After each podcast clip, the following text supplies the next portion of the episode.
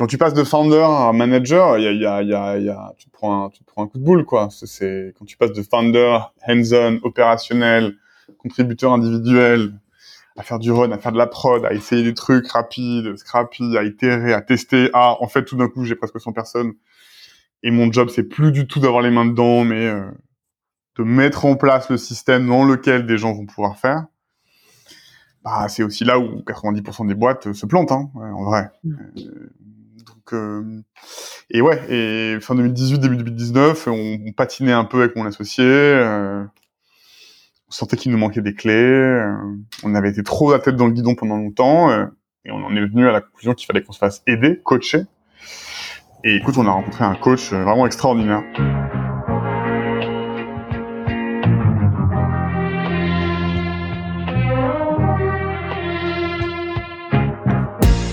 Bienvenue dans SaaS Club, le podcast qui vous emmène dans les coulisses d'un acteur du logiciel. Je m'appelle Eric Seclet et je suis ancien banquier d'affaires passionné par la tech. Mon but, c'est de vous partager des recettes pour créer, gérer et scaler un SaaS. Et pour ça, je vous apporte sur un plateau les meilleurs conseils et retours d'expérience de CEO à répliquer dans votre business. La validation de l'idée, le lancement, la conquête des premiers utilisateurs, l'acquisition, l'onboarding, mais aussi les réussites et les apprentissages. On abordera tous les sujets sans détour. Bonne écoute et bienvenue au club.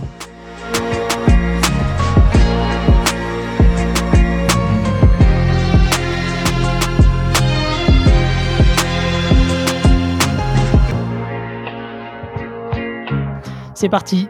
Salut Simon, comment tu vas? Hello Eric, ça va et toi? Super, très très content de, t'avoir. Ta, ta parole dans les médias est plutôt rare, on ne voit pas beaucoup. Euh, donc euh, ravi que tu aies accepté l'invitation.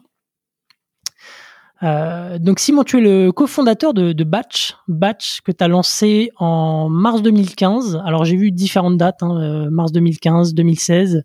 Euh, tu, me dis si, si je me trompe. Ouais, on a lancé la, on a lancé la première version de la plateforme en 2015, mais on marque souvent 2016 comme, comme l'année euh, du vrai démarrage, parce que c'est l'année où on a signé les premiers clients et que globalement c'est un peu comme ça qu'on qu'on regarde l'historique euh, de la boîte, notamment par son historique commercial. Donc c'est ce qu'on disait, fin 2015, début 2016, quoi. Très bien.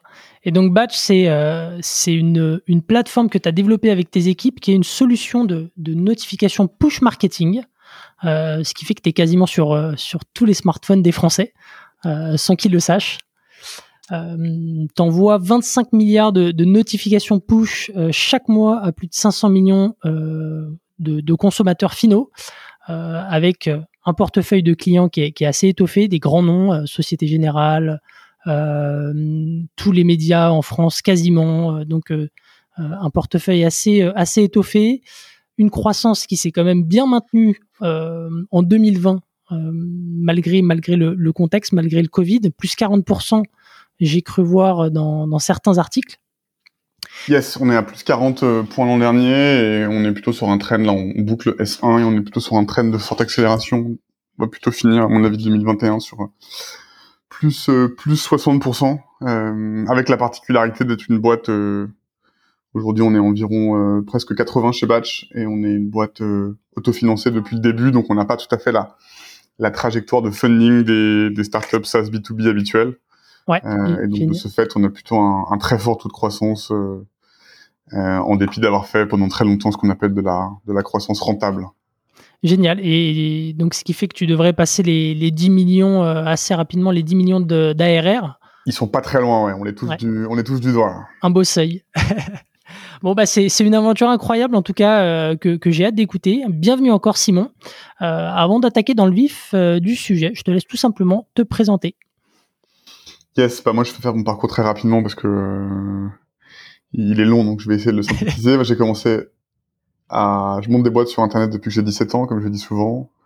J'avais monté une première boîte avant mon bac, qui était la plus grande plateforme de compétition en Europe de euh, de compétition de Counter Strike, euh, donc ce qu'on a appelé plus tard les sports électroniques. C'était un forum, un classement Elo comme aux échecs et puis toute une série d'outils pour créer la page de ton clan, et puis faire des rencontres avec d'autres clans. Donc c'était les, débuts des, jeux en ligne multijoueurs et puis, des, puis du web communautaire. À la suite de ça, j'ai fait du freelance pour plein de startups en parallèle de mes études. Mon stage de fin d'études chez, euh, Virtuose, qui était un des pionniers de l'intelligence artificielle appliquée au marketing, m'a amené à partir euh, deux ans aux États-Unis, à San Francisco, euh, puis à San Mateo dans la vallée. C'est là où en 2008, l'App Store d'Apple est sorti l'année précédente, 2007, l'iPhone était sorti et où euh, j'ai commencé à travailler sur les prémices de ma deuxième boîte. En commençant d'abord par faire du développement d'applications mobiles, de jeux mobiles euh, à San Francisco et puis j'ai dû rentrer euh, à partir de début 2009 à cause de la crise des subprimes.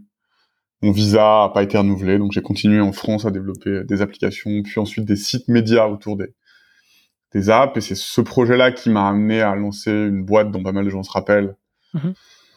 Euh, qui s'appelait App Gratis, qui était un des pionniers de la promotion d'applications sur smartphone, euh, qui a eu une ascension assez fulgurante parce que on a, on a, on a, on s'est développé très rapidement pendant quatre ans. Euh, en 2010, on avait fait 300 000 euros de CA. En 2011, 1 million d'euros de CA. En 2012, 7 millions d'euros de CA. Et en 2013, on allait faire 40 millions d'euros de chiffre d'affaires.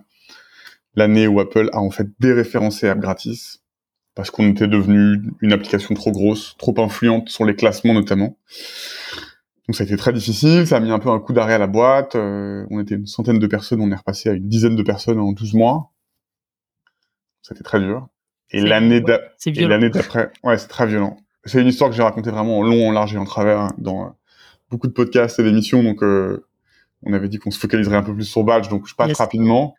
Mais bon, très difficile. Et l'année d'après, 2014, avec une petite partie de l'équipe, euh, les anciens, quasiment que des gens qui sont encore chez Batch aujourd'hui, on, a commencé à attaquer euh, un nouveau projet.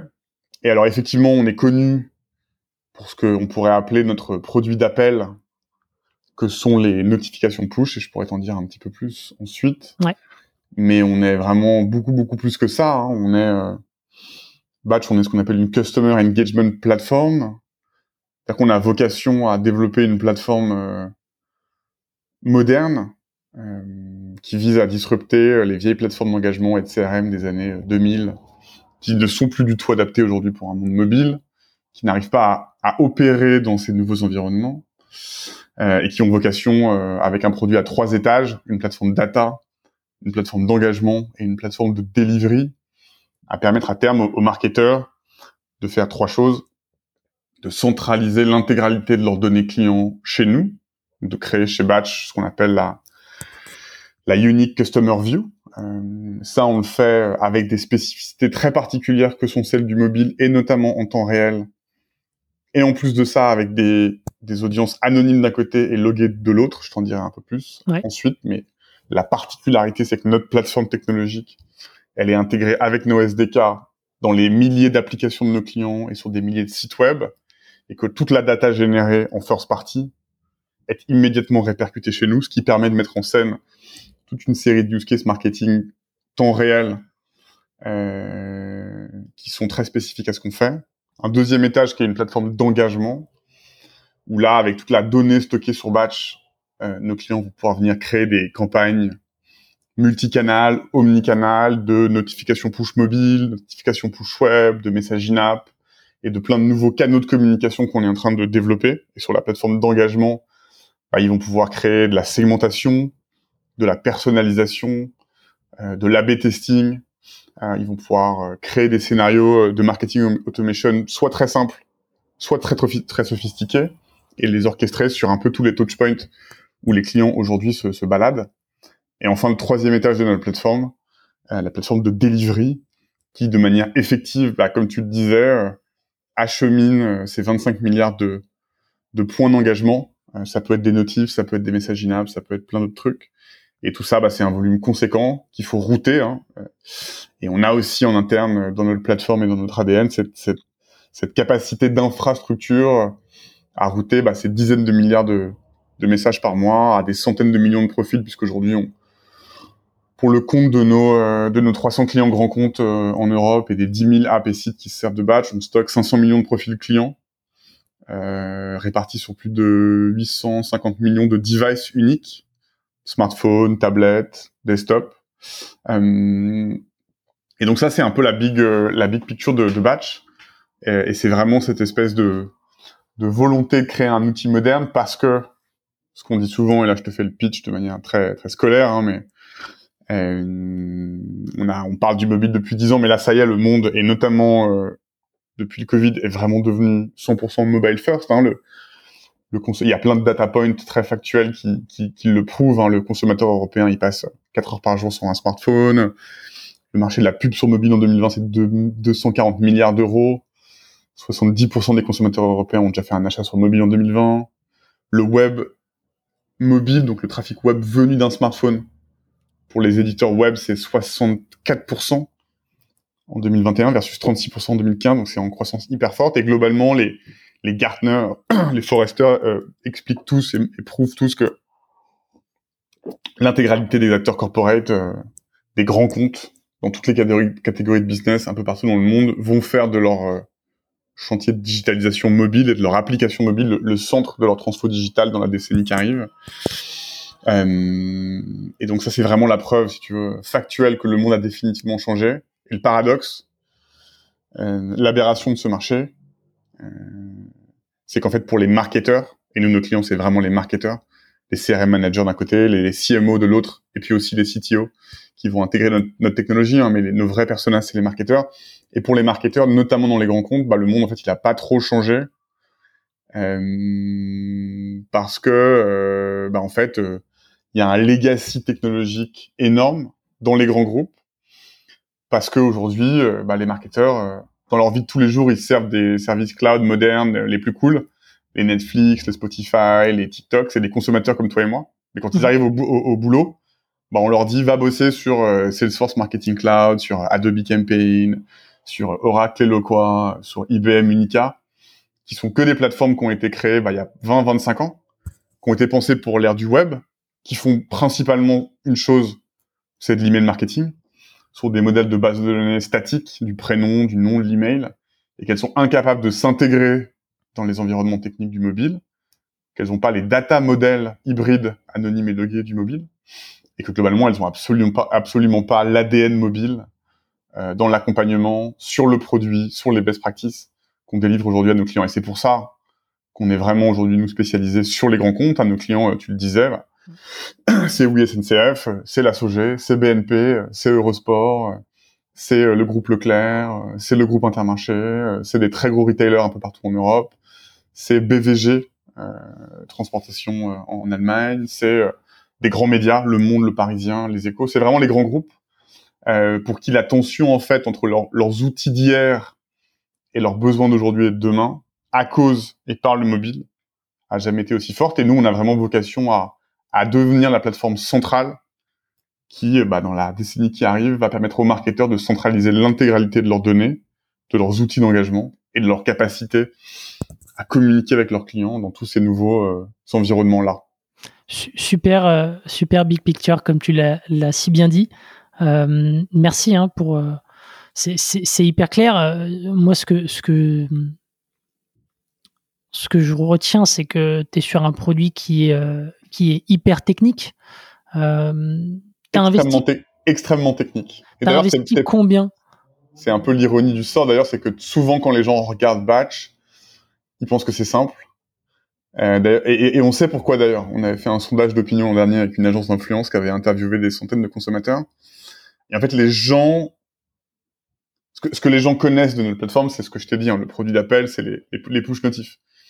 Et ce qu'on sait, c'est que 99,99% ,99 des gens euh, pensent que les, les notifs arrivent sur leur smartphone un peu par magie, comme si elles avaient été envoyées par l'app elle-même, mmh. et ne comprennent pas n'arrivent pas à percevoir qu'en fait, il y a derrière l'acheminement de chaque message plus ou moins personnalisé pour eux, en fait, des, des énormes infrastructures techniques que les, les éditeurs, les marques, qui donc éditent les applications dont ils servent, bah, en fait, ont installé pour pouvoir comprendre qui sont ces gens, personnaliser les communications, acheminer ces messages, etc. Et ça, on le sait, c'est c'est euh, effectivement quelque chose que les gens perçoivent. Et du coup, aujourd'hui, il y a plein de gens qui effectivement disent sur le marché, c'est quoi Batch? Ah bah c'est une boîte de push.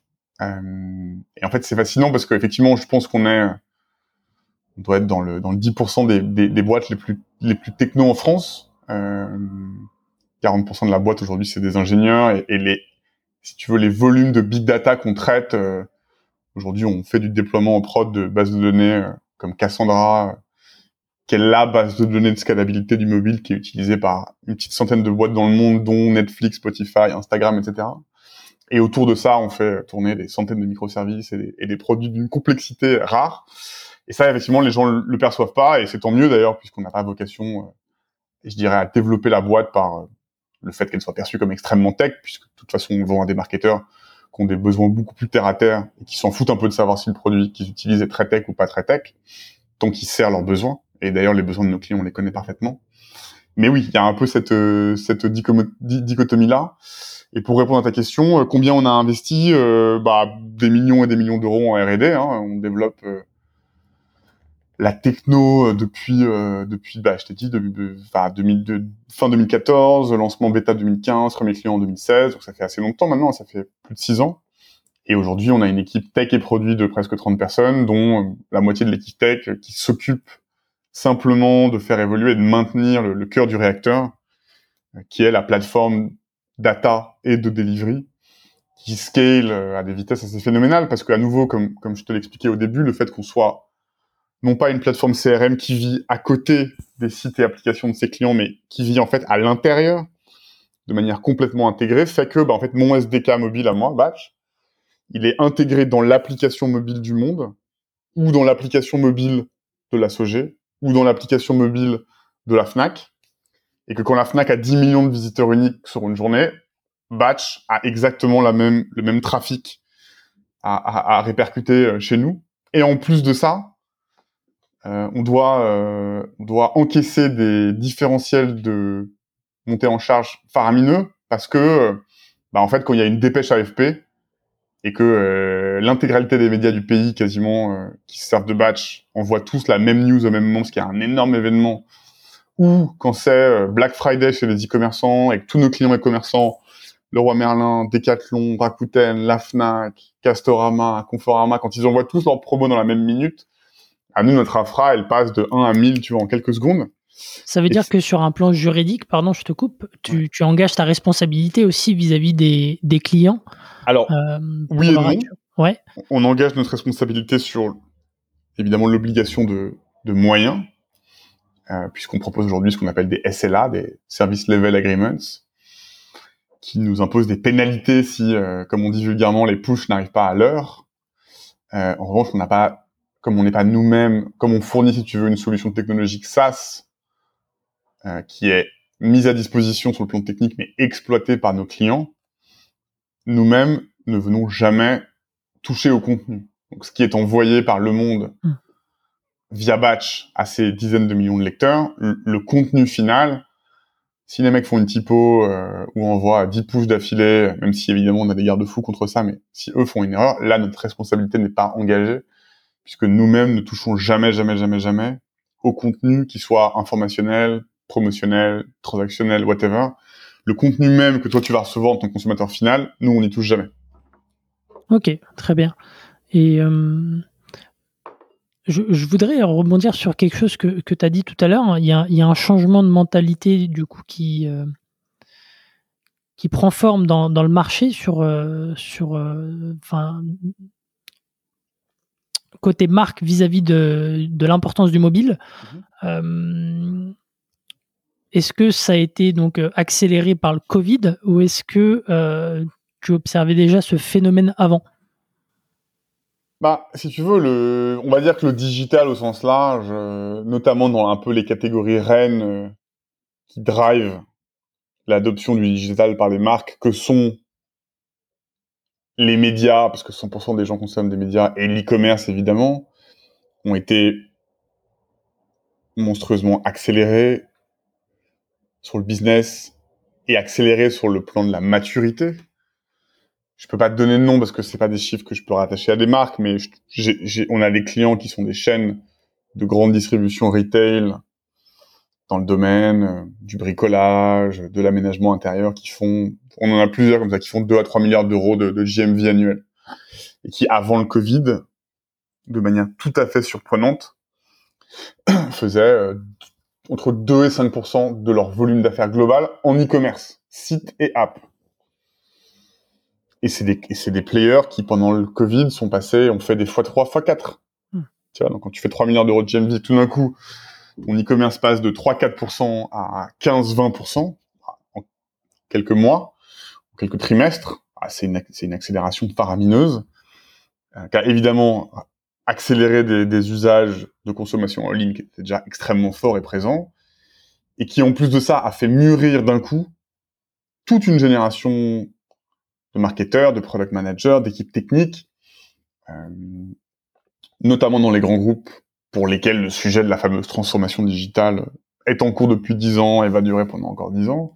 Et évidemment qu'en réaction d'urgence, eh ben les gens ont tous progressé, scalé euh, encore plus vite que si c'était rien passé. Donc euh, c'est pour ça que nous on est extrêmement extrêmement euh, bullish, comme on dit, et enthousiaste pour les années qui arrivent. C'est que là, nous on se retrouve tout à fait au cœur, si tu veux, position centrale de la problématique des marques et des médias. Parce qu'on bosse, donc je te disais, avec les médias, avec des e-commerçants toute taille, de toute nature, mais aussi avec des banques, des assurances, plein d'acteurs dans le secteur de la mobilité, des clubs de sport, des institutions, ce qu'on bosse avec, pas mal de ministères et le gouvernement qui, qui servent de notre plateforme pour communiquer avec les citoyens. Et donc nous, on se retrouve vraiment au cœur des problématiques de communication digitale de, de tous ces acteurs de l'économie, euh, qui, bah voilà, réinvestissent euh, encore plus fortement dans leur budget de développement euh, site et appli, et ont évidemment besoin de plateformes comme Batch pour pouvoir capter la data et la mettre au service ensuite d'une communication adaptée. Très bien. je pense qu'on a un, bon aperçu de, ce que fait euh, Batch aujourd'hui.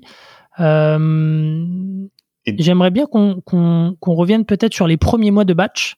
Donc, tu as, euh, expliqué déjà toutes les péripéties qui, ont amené à, la création de Batch. Moi, ce qui m'intéresse, c'est comment est-ce que l'idée de Batch est venue. Quel a été le, cheminement et, la méthode pour, valider l'idée Comment, comment bah, En fait, ouais, ouais. Écoute, la réponse elle est relativement simple parce qu'en fait, avant de faire Batch, bah, je l'ai dit rapidement, on était nous-mêmes éditeurs d'applications mobiles et on avait développé pour opérer ce média toute une série de produits, notamment un CMS tout à fait custom et puis euh, une plateforme déjà de d'engagement de notre audience via euh, ces fameux protocoles de notification push mhm. qui sont édités par les plateformes Apple, Google, Huawei, et puis maintenant, tous les browsers web, Chrome, Firefox, Edge, ont aussi sorti des API de notification push, qui sont un des cinq d'ailleurs grands changements technologiques hein, de ce fameux monde mobile first, hein, sur lequel on sur lequel on a arc-bouté notre notre stratégie.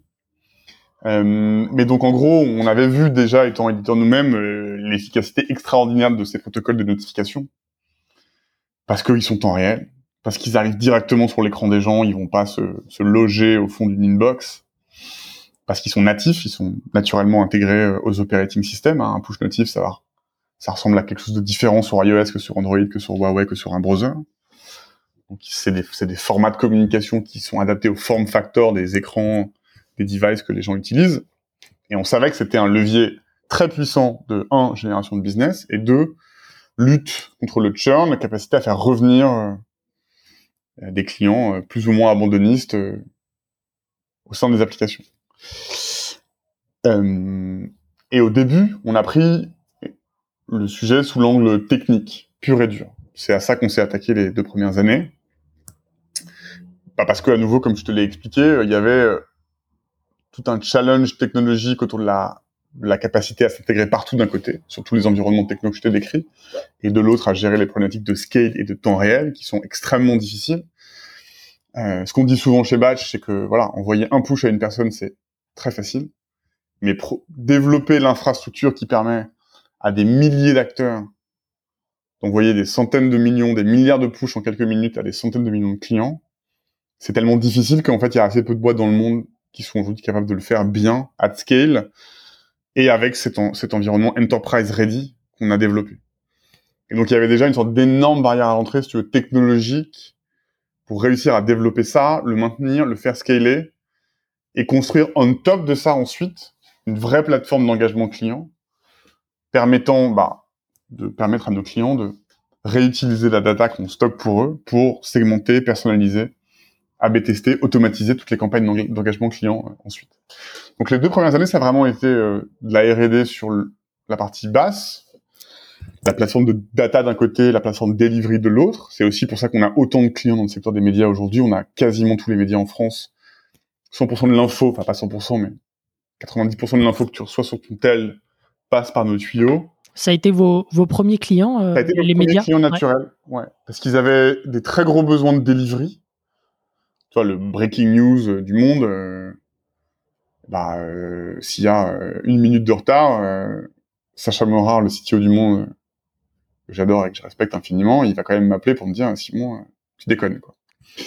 je schématise, mais c'est en gros ça. Donc, cette capacité de vitesse, de reliability, et puis tout l'environnement technique pour s'intégrer au CMS du monde, à leur base de données clients, fournir des interfaces pour les équipes marketing, pour la newsroom, s'interfacer avec leurs autres outils de connaissance client, etc. Tout ça, c'était vraiment les premières années de la boîte. Et donc les clients ont été un peu les, les, médias ont été un peu les clients naturels. Nos, nos premiers clients c'était des médias, c'était l'Express, c'était le groupe féminin, ça a été le Point, le Parisien, le Monde. Et puis euh, le point d'inflexion, ça a été 2018. 2018, on s'est retrouvé dans un appel d'offres où il y avait, bah, pour le coup, tous les gros, tous les gros acteurs du CRM historique. Quoi. C'était l'appel d'offres de la Société Générale. C'est la première fois qu'on était confronté à un acteur avec des prérequis tout à fait différents. Euh, acteur bancaire, avec des, des, problématiques de stockage de data radicalement différents, de privacy, euh, avec des process internes de sécurité, de compliance, de RSSI, enfin complètement délirant, bah, les prérequis classiques du secteur bancaire, hein, mais on n'avait jamais connu ça. Et, plus des sujets d'interfaçage avec des vieux outils comme Unica, où il y a encore une partie de la base de données clients de la SOG, bon, etc. Et on a vu l'appel d'offres arriver, on s'est dit, bon, est-ce qu'on y va, est-ce qu'on y va pas, est-ce qu'on est armé pour ça? En plus, il y avait dans l'appel d'offres, il y avait Salesforce, Adobe, Oracle, toute la il y clique. avait toute la clique, quoi. IBM, il y avait Microsoft, etc. il y avait toutes les vieilles plateformes on se dit bon bah qu'est-ce qu'on peut faire et comment est-ce qu'on peut lutter contre ces gars-là quoi? C'est délirant quoi. et euh, moi j'avais dit d'ailleurs à mon associé notre directeur commercial euh, Thierry j'aurais dit ah, n'y allons pas c'est on va perdre six mois de procédure d'appel d'offres et à la fin on perdra. Moi j'étais vraiment le alors je suis généralement plutôt l'optimiste de la bande dans cette boîte là j'étais vraiment pessimiste. Je sais pas Antoine mon associé et Thierry ont dû voir ça comme un challenge ils sont allés. Et écoute on a gagné l'appel d'offres et euh, quatre ans plus tard, enfin trois ans et demi plus tard, Sogé est toujours client et ils viennent d'ailleurs de renouveler leur, leur, contrat avec nous. Et c'est là, ça a été, là c'était un peu l'épiphanie, si tu veux, on s'est dit mais en fait, euh, on n'est pas qu'une boîte de push, on n'est pas que un produit API low level avec des interfaces sympas, simples, euh, qui permet à des clients avec des gros besoins de volume de délivrer. On est en fait beaucoup plus que ça. On est la plateforme d'engagement client de demain, quoi. Mm. On va continuer à battre des plateformes qui valent des centaines de millions d'euros de market cap, simplement parce qu'elles ont un legacy technique qui les empêche en fait d'opérer technologiquement dans ce nouveau monde et qu'en fait nous on vient de là, on est né là-dedans, on a, on utilise les dernières technos, les technos adaptées aux mobiles les plus récentes et en fait on va de plus en plus gagner bah, d'appels d'offres comme ça quoi. Donc c'était votre euh, premier fait d'armes euh, sur euh, sur les deux premières, enfin les trois premières années d'existence de. de- Ouais, c'est vraiment un truc qui a été qui a bouleversé la trajectoire de la boîte cet appel d'offres. Et c'est là où l'appétit vraiment nous est venu. On s'est dit mais en fait, euh, on pensait qu'on allait faire une boîte de 100 personnes, euh, pépère, euh, rentable, mais en fait, on va faire une boîte de 1000 personnes et, on va aller dans les cinq prochaines années, on va devenir la plateforme centrale de référence des marques, des médias, des e-commerçants, des banques, de tous les acteurs de l'économie, et on va tout centraliser parce que et là je peux pas en dire trop sur ce call, sur ce webinaire, mais sur ce podcast, excuse-moi, mais on a on a évidemment dans notre besace une roadmap de développement produit R&D bah, extrêmement claire pour les 36 prochains mois. On, a tellement de clients aujourd'hui grand compte qu'on a le doigt précisément sur ce qui leur manque aujourd'hui pour venir mettre toujours plus de data et toujours plus de budget et toujours plus d'équipes sur batch. Et donc euh, voilà, on est en train de développer euh, quelque chose qui va un peu à peu d'ailleurs sortir de ce positionnement mobile first pour devenir complètement holistique euh, et sur lequel demain, en fait, tu pourras brancher 100% de tes canaux de communication. Et Batch sera la plateforme data centrale où vivra ce qu'on appelle le fameux RCU, donc le fameux référentiel client unique, euh, où tu centraliseras tes données mobiles, web, online, offline, présentes, passées, cross-channel, euh, te permettant d'avoir une vue globale sur bah, tes audiences, tes clients, leur comportement, et ensuite de les adresser prioritairement euh, là où tu penses que tu vas avoir le meilleur taux de conversion ou là où eux t'ont demandé euh, de recevoir telle ou telle communication. Hmm. Donc euh, l'appétit qui, est, venu en mangeant sur, sur les trois premières années. Moi, j'avais lu que au, moment de, de pivoter, vous aviez cinq projets sur la table et que vous avez monté cinq équipes pour, pour creuser les idées. Ouais, c'est vrai. Et, pour aboutir sur pour celle de batch, sur celle de batch. comment comment est-ce que vous vous y êtes pris pour bah, justement valider alors, euh, c'est l'idée batch et écarter les autres, du coup? ça a été quoi la, la, méthode? Il y, a eu ça, effectivement. Il y a eu 3-4 trois quatre mois de, de, de process d'idéation. On a essayé plein de modèles en parallèle. C'est marrant parce que cette, histoire, je la raconte, euh, je l'ai beaucoup raconté. C'est un truc qui marque les gens. Mais il n'y a pas de recette magique. On avait des petites équipes de une, deux personnes, product manager, tech, qui ont développé des projets e-commerce, mobile, techno. Euh. C'était pas d'ailleurs la meilleure manière hein, de prendre le marché. Enfin, rétrospectivement, je sais pas si on le refait comme ça, mais mais voilà. Et en fait, euh, on avait développé euh, dans les quelques projets, il y avait ce SDK, cette première version du SDK de batch. Et en fait, très rapidement, comme on avait à l'époque un très gros réseau déjà de, de, développeurs mobiles, il y a en fait très rapidement des, développeurs qui ont intégré le SDK. Et puis là, il y avait le côté magique. Quand ton SDK, euh, tu vois, passe en prod dans l'app d'un partenaire, d'un client, et que d'un coup, tu vois tout son trafic, sa data arriver, et que tu vois le client de l'autre côté venir sur ton interface en ligne, pour créer ses campagnes, commencer à analyser son trafic, il y a un côté hypnotique. Et là, on s'est dit, OK, là, il y a un truc, euh, il y a de l'attraction, il y a de l'usage. Euh, les premiers développeurs qui intégraient Batch euh, nous disaient, c'est génial, je veux telle feature, telle feature, telle feature en plus. Et donc, à partir de là, on s'est mis vraiment à développer ventre à terre le reste de la plateforme en suivant la l'expression de besoin et la demande des, de nos early adopteurs. Ok.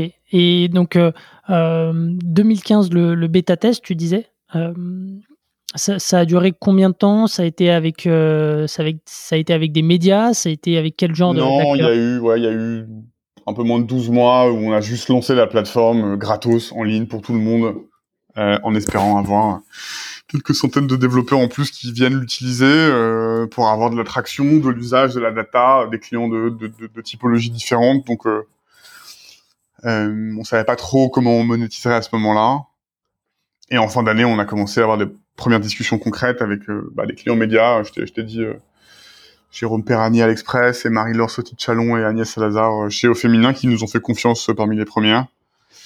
Pas les premiers. Et qui nous ont dit bingo, voilà, nous on a un budget pour ça. On a des apps mobiles, on a des enjeux de trafic, on a des enjeux de monétisation, de compréhension de notre audience, de segmentation de notre audience il nous faut un produit, ce que vous faites a l'air bien, euh, go quoi. C'était des petits, c'était des petits deals, hein, c'était des deals à quelques dizaines de milliers d'euros l'année, qui, qui n'a rien à voir avec les, les, deals sur lesquels on arrive aujourd'hui, qui sont plutôt en centaines de millions d'euros, euh, centaines de milliers, centaines de millions, bien, centaines de milliers d'euros l'année, mais voilà, c'était, comme, ça qu'on a démarré. Ok, donc les, les, les, premiers clients euh, donc euh, qui sont venus au, au, fur et à mesure, donc euh, principalement médias, c'est donc c'était une niche que toi t'avais avais identifiée ou c'était l'opportunité les, médi ouais, les médias c'est pas une niche, c'est juste une verticale de clients parmi plein, mais c'est un c'est un gros marché. Hein, les médias c'est quand même les médias t'en as 30, 40, 50 par pays dans tous les pays du monde.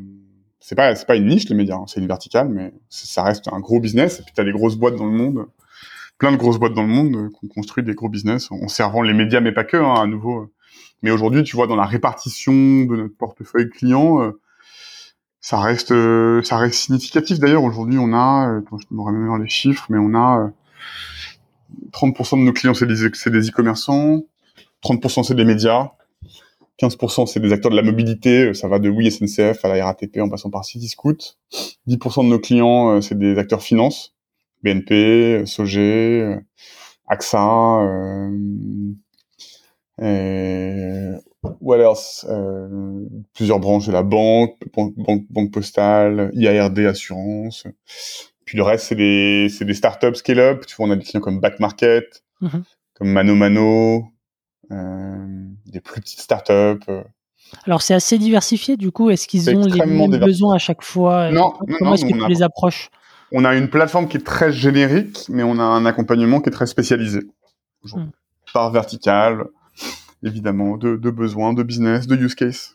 Ça veut dire que tes équipes commerciales elles sont organisées en conséquence par euh, par vertical. euh, Euh, ça va plus loin que ça. Euh, nous aujourd'hui, on, nous on est, euh, on a, on a vraiment mis en place un peu une machine commerciale de guerre hein, ces 24 derniers mois, euh, mise en place par notre chief revenue officer euh, Clotilde, qui est arrivé justement pour mettre en place toute la, toute la structure de go-to-market, qui est très fortement aujourd'hui tournée sur l'outbound. Donc vraiment, on a, on a cette spécificité de faire, euh, désolé pour le jargon, mais de manière religieuse de ce qu'on appelle de l'account-based marketing. Mhm.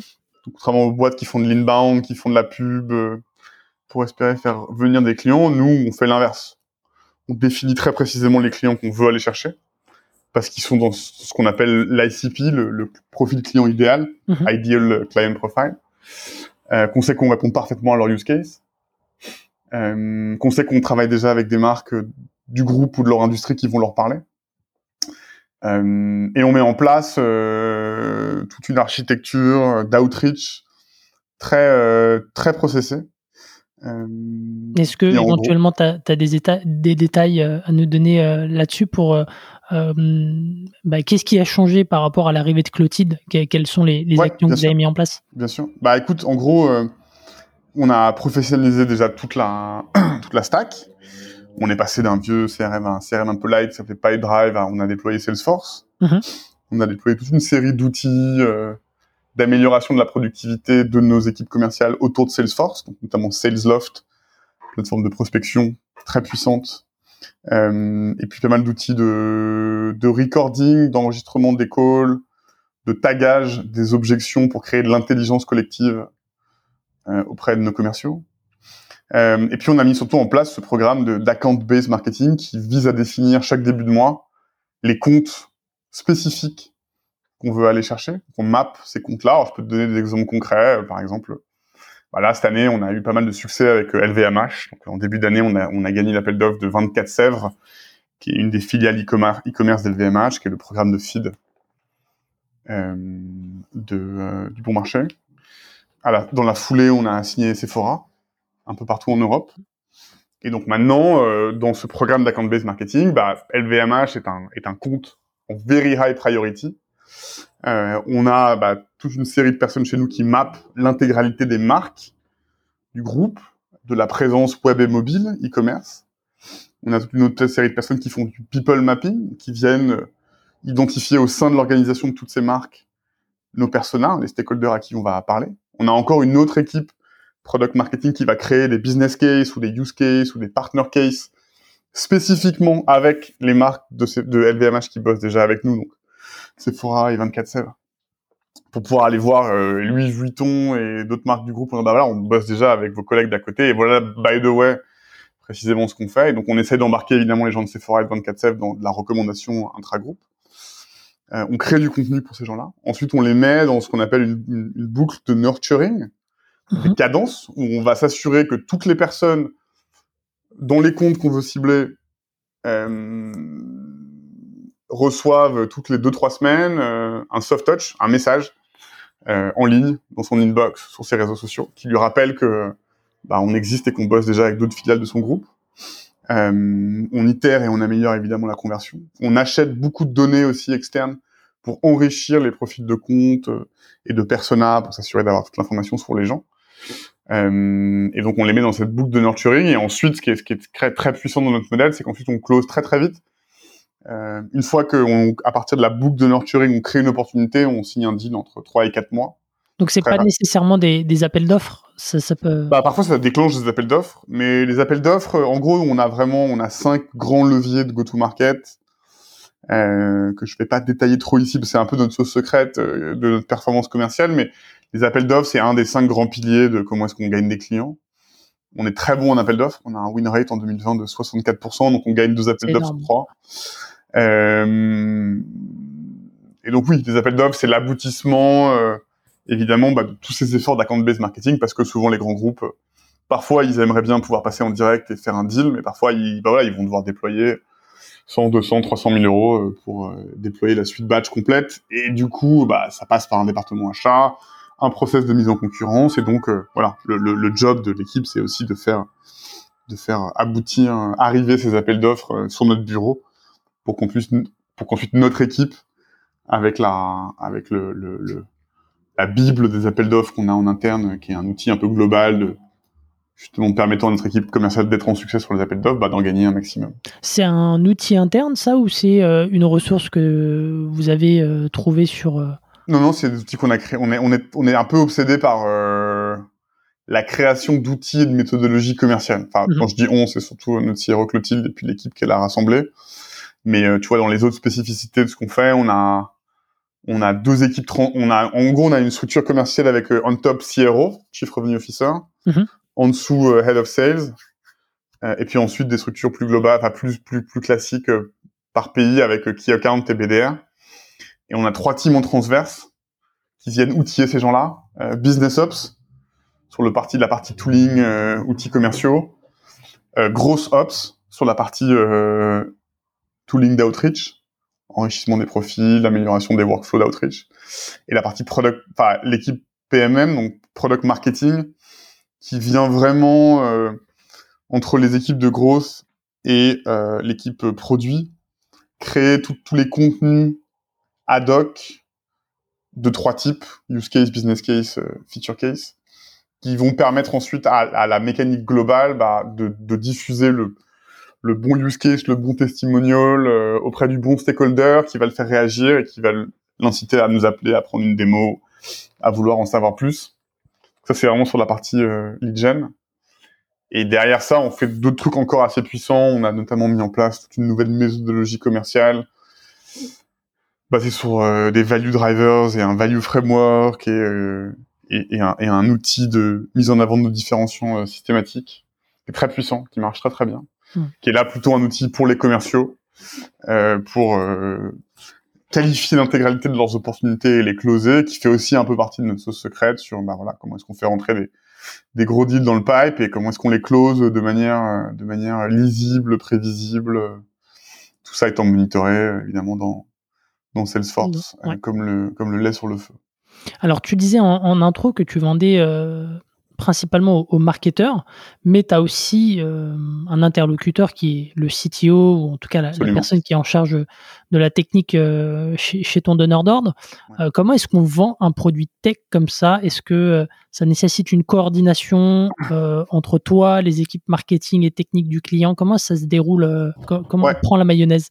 Absolument. Écoute, ça prend avec une solution enterprise ready déjà, parce que bah, les CTO de grands groupes, euh, ils installent pas, euh, ils installent pas la, la, solution du coin de la rue, donc c'est toute une série de fonctionnalités vraiment spécifiques pour l'enterprise, le multi-role management, les sécurisations de comptes en tout effet, du support technique en quatre ou cinq langues, des outils de logging global, euh, journalisation des actions, un DPO en interne, des équipes administratives et, juridiques en interne, des audits et des pentests extrêmement réguliers, des SLA, des taux d'uptime excellents, etc. un SDK extrêmement stable, intégré dans des milliers d'applications extrêmement bien documentées. Enfin, il y a une liste longue comme le bras de checkpoints qu'on doit déjà passer pour que les CTO de grands groupes considèrent même intégrer notre technologie. Euh, ensuite, c'est une méthodologie. Comment est-ce qu'on interagit avec ces gens-là? Ils ont des prérequis qui n'ont rien à voir évidemment avec ceux des marketeurs. Donc, comment est-ce qu'on s'adresse à eux? Et puis évidemment, c'est une équipe dédiée. On a une équipe de solution engineers chez nous, de 7 ou 8 personnes, qui sont des ingénieurs de haut niveau dédiés à la gestion de projet euh, et à l'accompagnement des équipes techniques de nos clients dans l'intégration, le recettage, la mise en prod, le tagage, euh, l'interconnexion euh, et la maintenance de nos SDK, qui est une grosse partie évidemment de, notre capacité à, à, être en succès. Et donc, c'est évidemment bah, un framework global pour répondre euh, aux prérequis extrêmement élevés des, des CTO. Hmm. Et ça veut dire qu'en en cas de en cas de pépin, euh, j'imagine que, que ça n'arrive pas trop souvent, mais euh, c'est ces sales engineering qui sont en relation directe avec euh, avec les CTO. Ça dépend des niveaux d'escalation. Euh, on a différents niveaux, je dirais, de, de criticité et, et, et, de résolution. Ça, ça, les, les, les, problématiques les plus critiques finissent évidemment par remonter directement à notre équipe technique, qui est historiquement basée à Lyon euh, mené par euh, Nicolas Douillet, qui est notre Head of Engineering, euh, et sur la partie mobile par Arnaud, Arnaud Barizin, qui est notre lead, lead mobile. Et donc, dans certains cas, et puis évidemment Antoine, mon associé cofondateur et CTO. Donc il y a évidemment un moment donné où ça finit par remonter. idéalement le moins souvent possible, mais, mais ça remonte à un moment donné jusqu'au jusqu'à l'équipe technique qui développe elle-même la solution, évidemment. Très bien. Euh, toujours pour rester sur, euh, sur la vente, donc euh, tu as une sales machine qui est assez bien organisée. Ouais. Tout à l'heure, tu disais que le, le push, c'est le produit d'appel, ce qui veut dire qu'il faut faire de l'upsell. Enfin, vous, vous démarrez, Ouais. vous démarrez pas toujours avec euh, Absolument. le, le- le catalogue Ouais. à fond. Quelles techniques vous avez en, en interne et quelles sont les, les bonnes pratiques pour favoriser l'upsell? Absolument. Écoute, on fait agressivement ce qu'on appelle du lend and expand. hein. Euh, donc, euh, on a une plateforme très riche en fonctionnalités euh, euh, qui peut s'adresser aux CMO, aux CRM managers, parfois aux acquisition managers. Donc, euh, on a des dizaines de points d'entrée dans les, dans, les, dans les groupes.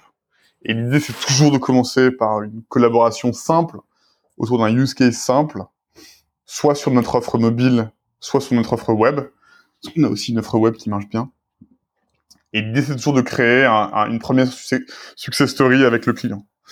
Euh, et puis, pour euh, rentrer facilement, rapidement, démontrer la valeur, on a vraiment une méthodologie commerciale qui s'attache à toujours montrer euh, de manière agressive le ROI d'abord et évidemment l'investissement ensuite. Ça, c'est extrêmement important. Euh, et à partir de là, voilà, on expand euh, très fortement euh, dans toutes les directions, entre les marques, entre les pays, euh, ou sur la rate card SaaS plus classique de notre produit, avec différents niveaux de licence, différents niveaux de volumétrie, euh, des packages d'accompagnement intégrés, etc. On a cinq ou six leviers d'upsell bien identifiés. Euh, et globalement, euh, et ça c'est plutôt côté équipe Customer Success Management, on a aussi évidemment une une, une, on a une sales machine chez Batch, on a aussi une upsell machine, puisque bah, généralement on met les clients au succès et assez rapidement ils nous disent bah, je- j'en veux plus, je veux déployer un peu plus, je veux plus de features, je veux, faire plus de use case, et là évidemment on a toute une machine pour pour euh, pour permettre à nos clients de, de, de, de- déployer davantage notre euh, notre plateforme. Et ça, ça drive assez naturellement, et manière assez organique et vertueuse de, de l'upside, de l'upsell. Ok.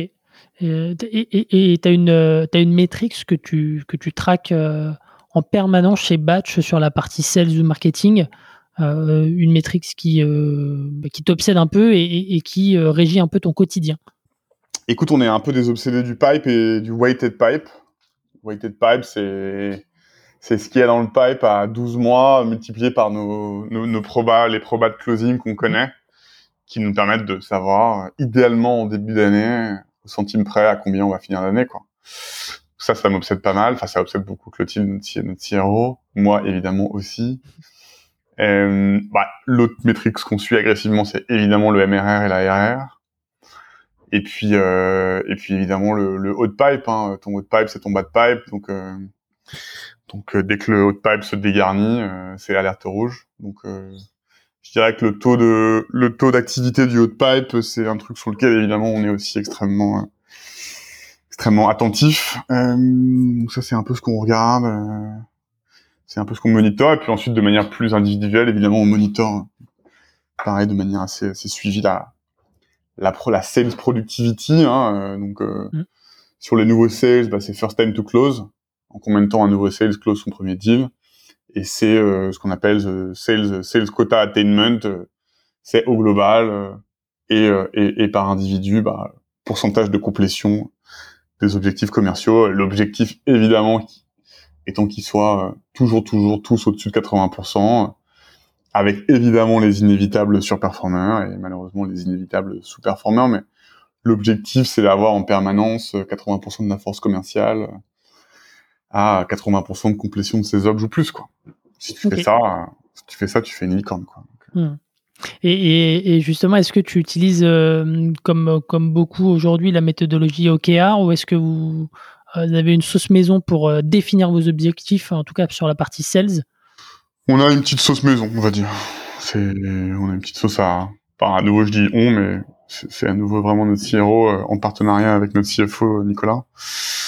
Moi, je fais plus grand chose dans cette boîte, hein, mais, mais oui, on a une petite, une petite sauce maison. Ok. Aujourd'hui, Batch, euh, ça, grossit, ça grossit vite. C'est, euh, on, dit souvent que dans le SaaS, il y a, un palier, enfin, il y a des paliers et celui des 10 millions euh, en est un. ensuite, il faut atteindre celui d'après. Qu'est-ce qui va devoir changer ou évoluer pour, pour scaler efficacement selon toi? Bah alors j'ai une vision un petit peu différente, mais, mais, mais, mais qui rejoint ta vision. Mais ce qu'on dit souvent chez Batch, ce qu'on dit souvent dans le SaaS, et ce qui est très vrai d'ailleurs quand tu regardes l'historique des boîtes de SaaS qui ont passé les 100 millions d'euros d'ARR, c'est qu'en fait les 10 millions d'euros d'ARR, qui est un, seuil auquel finalement très, très peu de boîtes de SaaS parviennent, bah, c'est que c'est pas une, une ligne d'arrivée, mais c'est vraiment une ligne de départ. Parce que toutes les boîtes qui ont atteint les 100 millions d'euros d'ARR, elles ont accéléré à partir de 10 millions d'euros d'ARR et elles ont accéléré parce qu'en fait la capacité pour une structure SaaS d'arriver aux 10 millions d'ARR, ce qui correspond généralement à une taille de boîte entre 50 et 100 personnes, à la grosse louche, euh, dénote en fait un niveau de maturité, euh, de maîtrise de son business, de capacité à exécuter, qui fait qu'ensuite, bah, ça s'accélère en fait. Quand tu passes les 10, ça veut dire qu'intrinsèquement, ta boîte, ton équipe, la maîtrise de ton marché, de ton go-to-market, de ton business, est mature et te permet donc si ton produit est bon, si tes équipes sont bonnes, si ton marché est profond, et si tu as un peu de chance, euh, te permet donc ensuite euh, de prétendre aux 100 millions d'euros d'ARR, qui est évidemment notre objectif chez, Batch. Ok, donc euh, pour toi, c'est plus sur la, euh, sur la maturité de, du business qui fait que tu es arrivé jusque-là et, et, qui te laisse euh, prétendre aux, 100 millions d'euros d'ARR et, potentiellement donc au statut de licorne. Quoi. Exactement. Et qui correspond à, finalement un peu la méthodologie que je viens de te décrire, qu'on a mis 24 mois à mettre en place, mais qui était mais inexistante chez nous il y a, il y a, plus de deux ans. Et donc, et tout ça participe du fait que bah voilà, on, se dirige vers les 10 millions d'euros d'ARR parce que en fait, on a fait tout ce travail intellectuel de structuration et de mise en place de dans les grandes lignes ce que je t'ai décrit. Euh, et c'est ça qui en fait nous rend très puissants et en maîtrise de notre modèle et qui fait que bah voilà, on arrive aux 10 millions d'euros d'ARR et ensuite c'est là où ça commence. Hmm. Et toi qui as vécu cette phase de, scale avec euh, avec App Gratis, euh, c'est quoi le plus important pour toi dans cette phase selon toi? Je, ne l'ai pas vraiment connu, euh, même si on était presque 100 personnes chez App Gratis, mais c'était allé tellement vite d'un côté, j'étais tellement jeune de l'autre. Mhm et on était tellement porté par une sorte d'hyper-croissance organique euh, magique et pas naturelle qu'on n'a jamais eu le temps de se poser euh, sur les fondamentaux en vrai et que Apple nous a coupé l'herbe sous le pied avant qu'on ait besoin de se, se préoccuper des fondamentaux. Euh, écoute, je vais te faire une réponse très bateau, tarte à la crème, mais c'est, euh, tes, people et ta culture, quoi, et, et la vision. T'assurer que tout en haut de la pyramide, ce soit crystal clear, tout le monde sache où on va, que tout le monde comprenne parfaitement les valeurs de la boîte, la mission, mais aussi les challenges, d'être intransigeant sur la qualité des gens. Mais euh, tu vois, on est dans des, dans des tailles de boîte où une mauvaise embauche, une personne toxique, une personne néfaste, une personne tire au flanc, une mauvaise embauche, ça peut vraiment ralentir, planter ta boîte. T'en as eu depuis le début? Hmm, Non, pas vraiment. pas, pas au point dramatique que je te décris, mais mais notamment à un moment donné où on se met à embaucher, tu vois, les 24 derniers mois, on a, on a restructuré tout notre C-level, bah, CRO, CFO. Euh, dans les 18 mois qui arrivent, on doit renforcer à mort notre middle management, donc euh, embaucher des gens avec 5, 5 à 10 ans d'expérience à qui on va confier des équipes de 5 à 10 personnes. À nouveau, c'est des, c'est des, c'est des gens qu'on n'avait pas vraiment agressivement chassés l'an dernier, mais là maintenant c'est critique pour passer le, le palier. Ah, donc tu te foires sur un, recrutement de middle manager ou de head of, Et bah en fait, tu peux faire prendre 12-24 mois de retard à une team, plus démoraliser des gens, plus avoir des démissions, plus péter la culture. Donc c'est là, c'est vraiment. Donc ça, c'est ce à quoi je suis évidemment moi le plus attentif. En tout cas, j'essaie de l'être. Le deuxième, c'est évidemment le, les finances de la boîte, hein, s'assurer qu'il y a toujours un maximum de cash euh, en caisse pour pouvoir exécuter le plan, investir, accélérer quand il faut. ça, ça passe par euh, du financement, euh, de la dette, du VC. Ouais, Jusqu'à de la levée de fait de, de levée de fonds. Hein. J'ai lu, un article où tu disais que ça, ça, aurait pu mettre à risque la boîte. Bah, il y a 24 mois, ça, on avait déjà des propositions de fonds pour et on n'était pas, ça aurait pas été le bon moment voilà, je ne dis pas que le passé est une garantie du futur. Je pense qu'aujourd'hui, on, serait très mature, très mûr pour, euh, je dirais, euh, encaisser l'accélération forte qu'amènerait une levée de fonds. Donc, il est pas du tout exclu qu'on se penche très sérieusement sur le sujet à un moment donné. Mais en tout cas, ça, c'est vraiment le truc euh, important pour moi, évidemment, c'est mmh. m'assurer, m'assurer que les finances soient, soient toujours au top. Ça passe essentiellement par recruter un CFO mille fois meilleur que moi sur ces sujets qui nous a rejoint il y a un, an et demi et qui vraiment euh, nous a fait vachement accélérer, qui est très fort sur ces sujets, et puis aussi les sujets people, donc euh, qui a été un, gros un gros apport à la boîte. Et puis le troisième troisième truc, c'est vraiment m'assurer moi que je fais toujours tout pour attirer les meilleures personnes chez nous. je pèse encore beaucoup sur les efforts de recrutement. On a une responsable RH géniale, Megan, qui porte une grosse partie du recrutement de la boîte sur ses épaules, et puis j'essaie de l'aider quand je peux sur pas mal de recrutements clés et puis on essaie de mettre en place le cadre qui continue à faire monter en gamme et en compétences managériales bah, nos execs. Mais voilà, m'assurer que sur les recrutements vraiment clés, je, je fasse venir des gens qui, qui, qui, qui, changent la culture, qui changent la balance et qui nous font accélérer quoi. Et ça, voilà, ça c'est les trois grands trucs sur lesquels je, je dois me dédier aujourd'hui.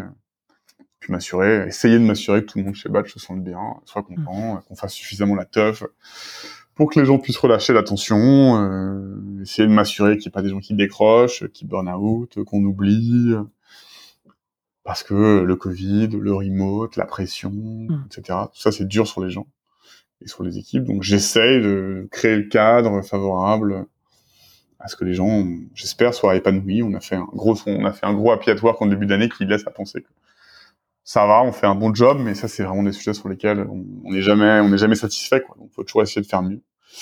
Ouais, donc tu, tu fais un job euh, sur toi. J'ai même lu que tu avais fait appel à un coach pour te, te préparer à cette phase d'accélération. Est-ce que tu peux nous dire euh, pourquoi? Est-ce que ça t'a apporté? Bah, parce que j'étais un très mauvais manager, je pense. Et je pense que je suis toujours pas le, de loin le meilleur des managers, mais alors que mon associé Antoine, qui était déjà un plutôt bon manager, est devenu une star.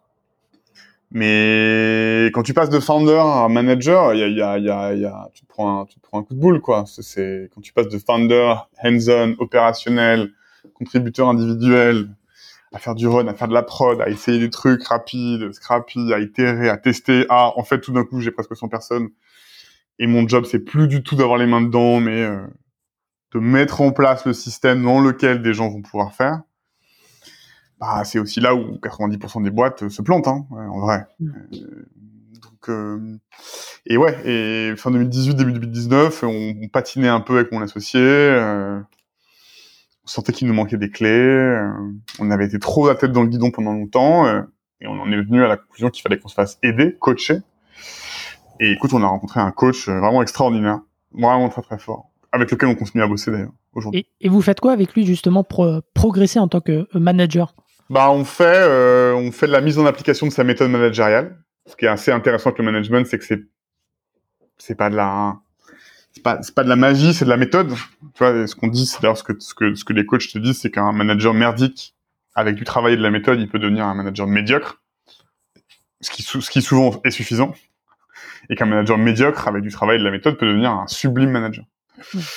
Donc, euh, il a toute une méthodologie, ce, ce coach qu'on a appliqué à la lettre, enfin, qu'on essaye d'appliquer à la lettre pas toujours facile, hein, mais, mais ça nous a beaucoup fait progresser. Et puis après, il, y a, il nous a vraiment fait lever le nez sur euh, bah, l'importance du design d'organisation, quoi. Être toujours en train de te poser la question de est-ce que mes teams sont fonctionnels Est-ce qu'elles sont alignées? Est-ce qu'elles se parlent bien? Est-ce qu'il manque quelqu'un? Est-ce que quelqu'un n'est pas à sa place? Est-ce qu'une feuille de route est en fait pas assez claire? Est-ce que des gens se mordent de, sur du périmètre et donc sont en compète? Est-ce que des gens doublonnent? Est-ce que des managers sont pas trop sous l'eau? Est-ce que des gens managés sont bien accompagnés? Quels sont les managers dont j'ai besoin aujourd'hui, dans 6 mois, dans 12 mois, dans 24 mois? Enfin, c'est Le design d'orga, c'est sans fin, quoi. Ouais, donc il t'aide à, te poser les bonnes questions. Absolument. Et puis ton design d'orga dans une startup SaaS qui grandit vite, euh, ton design d'orga, c'est il faut le péter euh, et le refaire tous les 6-9 mois. Donc, mmh. euh, ça, t'es continuellement en train de te prendre la tête là-dessus.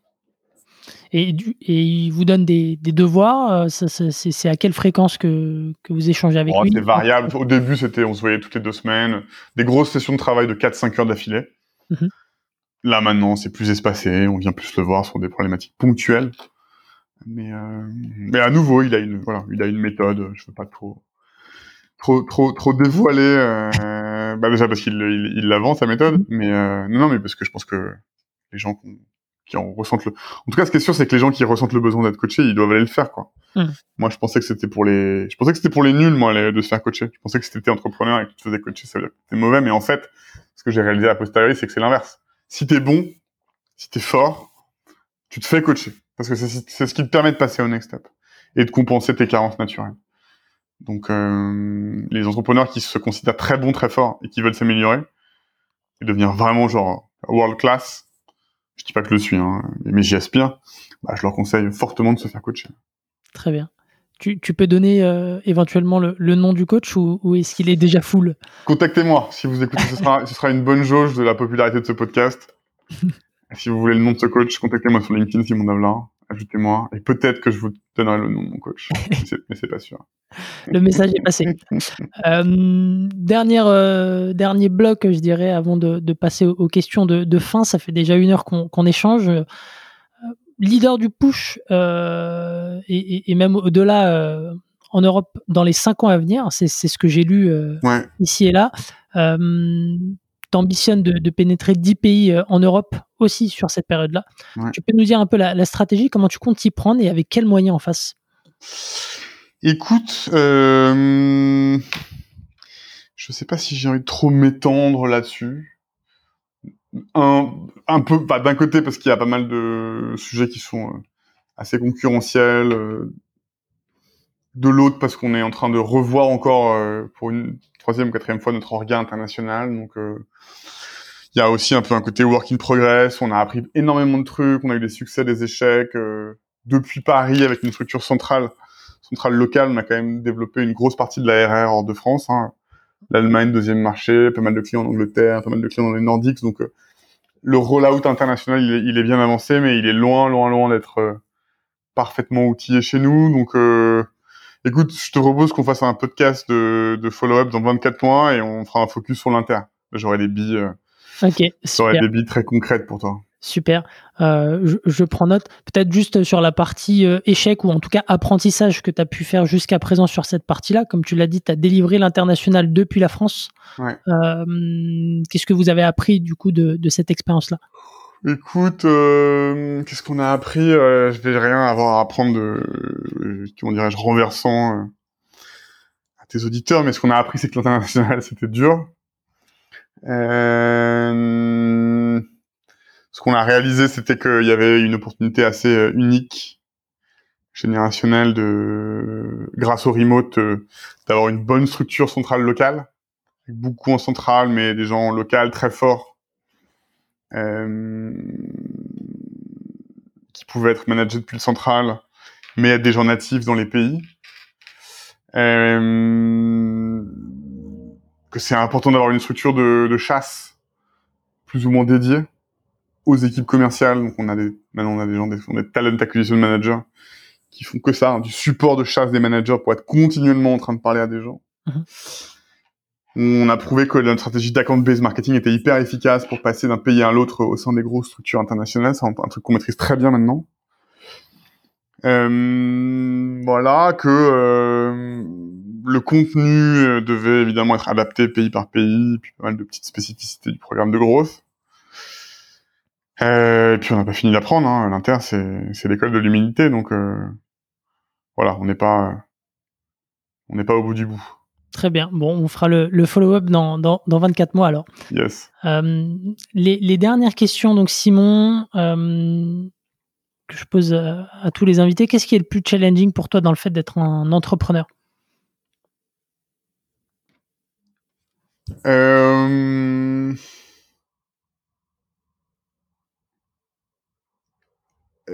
Qu'est-ce qui est le plus challenging bah, Les gens et l'information? Les gens, parce que c'est un travail qui n'est jamais terminé? T'as toujours un truc de plus à faire sur ton organisation people? À tous les niveaux. Valeur, information, process, recrutement, happiness at work, alignement des équipes. Enfin, le travail people, il est infini. Mhm. Et il représente une pression psychologique constante. Ça faut vivre avec. Hein. Tout le monde n'est pas taillé pour ça. Il y a des moments où c'est très douloureux, très difficile. T'as des échecs sur l'humain, euh, qui soient euh, souvent d'ailleurs c'est de ta faute. Hein. D'ailleurs c'est quasiment systématiquement de ta faute. Soit parce que t'as été trop actif, pas assez proactif, euh, t'as fait des mauvais choix, des mauvais L'échec sur l'humain, c'est ça rend fou. Ça peut rendre fou. Ça c'est vraiment le, gros challenge. Et euh, sur l'information, bah je sais pas, quand t'es CEO de ta boîte et que t'es entrepreneur, euh, l'information c'est c'est c'est de l'or quoi. Tu vois, moi, ma, spécialité c'est ma spécialité c'est de tout savoir. Je considère que ma mission c'est de tout savoir.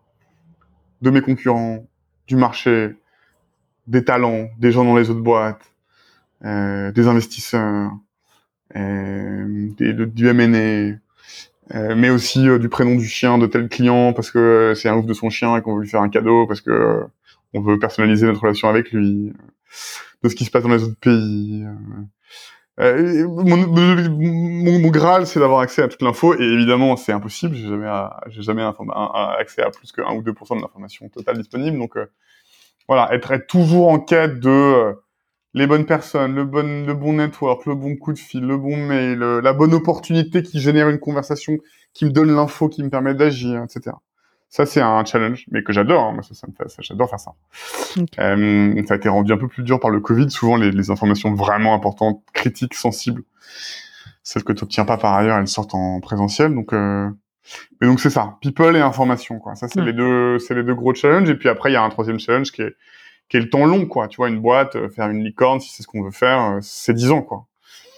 Et donc, euh, voilà, il faut trouver son, son souffle, son second souffle, son troisième souffle, euh, renouveler ses challenges intellectuels. Heureusement, quand la boîte croît, bah, ils sont renouvelés d'eux-mêmes tous les 6-9 mois. Donc ça, c'est moi, c'est là-dedans que je tire aujourd'hui mon jus. Hein. C'est c'est que l'orga, elle change non-stop et qu'en fait, euh, le challenge, c'est de faire scaler tout ça, quoi. Là, Mm. le- le- Donc ça, c'est vraiment cool. Là, je m'y retrouve. Euh, voilà, faire faire faire faire durer son couple euh, entre associés. Ça, c'est un truc. Essentiel, ouais. Ouais, toi Antoine, ça fait 2012 qu'on bosse ensemble, ça va faire 9 ans. On est officiellement associés depuis 2015, ça va faire 6 ans. Euh, écoute, euh, c'est un, ben, un putain d'associé.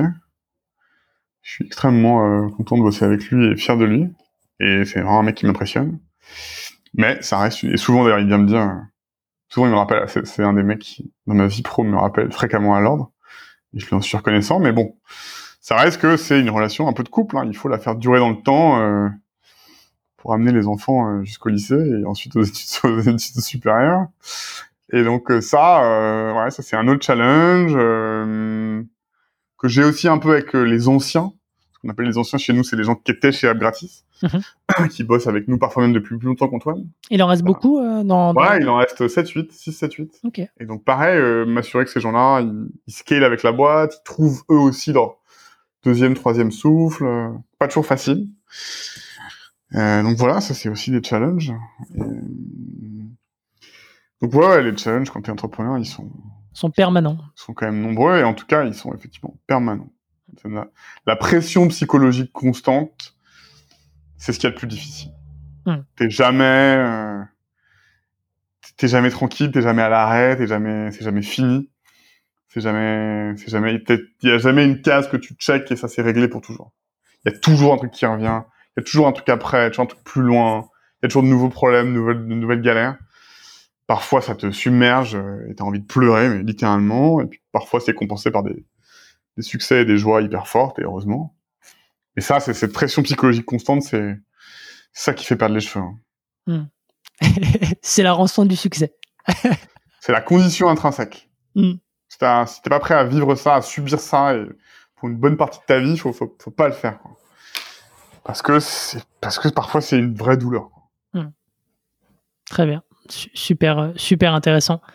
Euh, deux dernières questions, Simon. Si tu devais changer une chose dans l'histoire de Batch aujourd'hui euh... Si je devais changer une chose dans l'histoire de Batch, euh, je pense pas que je changerais grand chose, à vrai dire. Je, il y a pas de, il y a peut-être un, un ou deux choix techniques qu'on aurait peut-être pris différemment, qui sont pas insurmontables, mais et qui sont de toute façon pas du tout de mon ressort, donc euh, j'ai pas de, tu vois. Mais ouais, quand tu quand tu construis une plateforme euh, et qu'elle a autant scalé que la nôtre, bah forcément tu fais un ou deux choix au début, même si tu as fait le travail global d'essayer de mapper mentalement l'intégralité des possibilités dans lesquelles ta plateforme pourra évoluer et comment tu mets en place des choix techniques pour t'assurer qu'il puisse être manœuvré le jour où il se présente. Il y a peut-être un ou deux trucs, j'ai le sentiment qu'on les aurait fait différemment, mais comme on était de toute façon incapable à ce moment-là d'avoir la vision du futur qui est notre présent aujourd'hui, c'est sans regret. Mais hmm. sinon, pour le reste, sincèrement, je changerais rien. Super. Et un, un livre ou une ressource que tu pourrais nous, nous recommander, euh, Simon? Bah, moi, je suis, tu sais, moi, j'ai fait des études de littérature. Euh, je me destinais plutôt à une carrière d'écrivain ou de journaliste. Donc, euh, je peux te recommander quelques bons bouquins qui sont mes livres de chevet, mais je suis pas un grand recommandeur de bouquins business, moi. Mais euh, je peux te recommander mon, mon, livre préféré qui s'appelle Les choses de Georges Perec, euh, sous-titré euh, Une histoire des années 60, mhm. euh, et que je conseille, que j'offre d'ailleurs régulièrement, et que je conseille à beaucoup de gens. Donc pour, pour décrocher de, de la vie d'entreprise. Voilà, absolument. Ok, super. Merci beaucoup Simon, très instructif. Bah merci à toi, c'était hyper cool de pouvoir avoir cet échange en plus vraiment vraiment focus sur Batch. Hein, comme je te dis, je suis très sollicité dans les médias souvent pour, pour parler d'app gratis, qui est maintenant un truc qui remonte à 8 ans et, et, qui n'est plus mon quotidien, mais comme c'est des sujets qui sont plus que jamais brûlants et à l'heure du jour, souvent on me demande de parler de ça. Donc merci de m'avoir donné l'opportunité de parler de ce qui m'occupe euh, très euh, front-end center depuis 5 ans euh, et qui est selon moi un projet quand même chambé euh, et promis, j'espère, un bel avenir qui s'appelle Batch. Mmh, super. Et mmh, on, voit toute la résilience de, l'entrepreneur dans, ton témoignage. Euh, c'est assez impressionnant. Et je, te souhaite euh, bah, bon courage pour les, 100 millions, j'espère. Et puis on fera un follow-up euh, sur 24 mois. oh, bah, tu vois, on va cliner les yeux et on y sera. ben, je te le souhaite. Merci beaucoup, Simon. Merci, chers auditeurs, d'avoir écouté l'épisode. Et je vous dis à la semaine prochaine. Ciao. SAS Club, c'est terminé pour aujourd'hui. Merci d'avoir écouté cet épisode jusqu'au bout. Si vous voulez me soutenir, partagez-le sur vos réseaux sociaux. Vous pouvez aussi noter SAS Club 5 étoiles sur Apple Podcast et me laisser un petit commentaire. Cela m'aidera à gagner en visibilité et m'encouragera à produire toujours plus d'épisodes. Enfin, si vous voulez recevoir les prochains directement dans votre boîte mail, laissez-moi votre adresse sur sasclub.fr. Encore merci et à la semaine prochaine.